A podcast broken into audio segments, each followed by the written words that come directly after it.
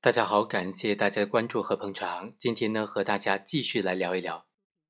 对于单位犯罪，如果检察院没有起诉单位，法院在一般情况之下都会建议这个检察院去补充起诉的。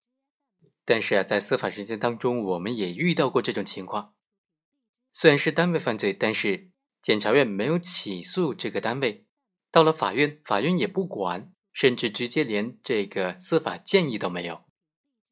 那么像这样的，法院明知道是单位犯罪，仍然不建议检察院对单位提起诉讼的行为，有没有违反刑事诉讼法的规定？属不属于刑事诉讼当中的严重程序违法行为呢？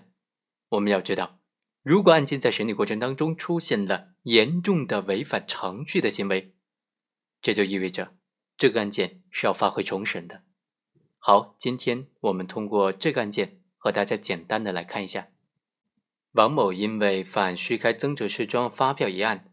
被当地的检察机关提起了公诉，最终当地的法院作出了一审判决，王某不服，提出了上诉。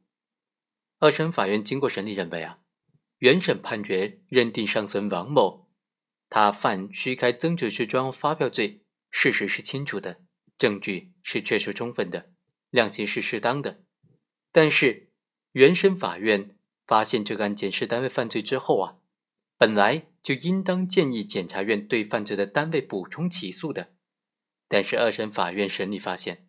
从案卷的全部材料来看呢，本案并没有任何的记载，这就明显是属于这种程序违法的行为的。根据刑事诉讼法的规定，本案应当发回重审的。根据刑事诉讼法第二百二十七条的规定，第二审人民法院。在发现第一审法院的审理有严重的违反法律规定的诉讼程序的情形的话，就应当裁定撤销原判，发回原审人民法院重新审判。其中法条列举的五种情形：第一，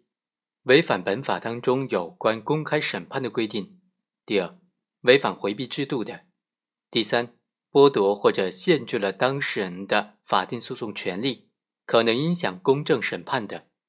第四，审判组织的组成不合法；第五，其他违反法律规定的诉讼程序可能影响公正审判的。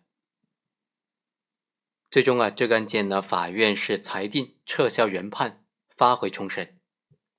好，以上就是本期的全部内容，我们下期再会。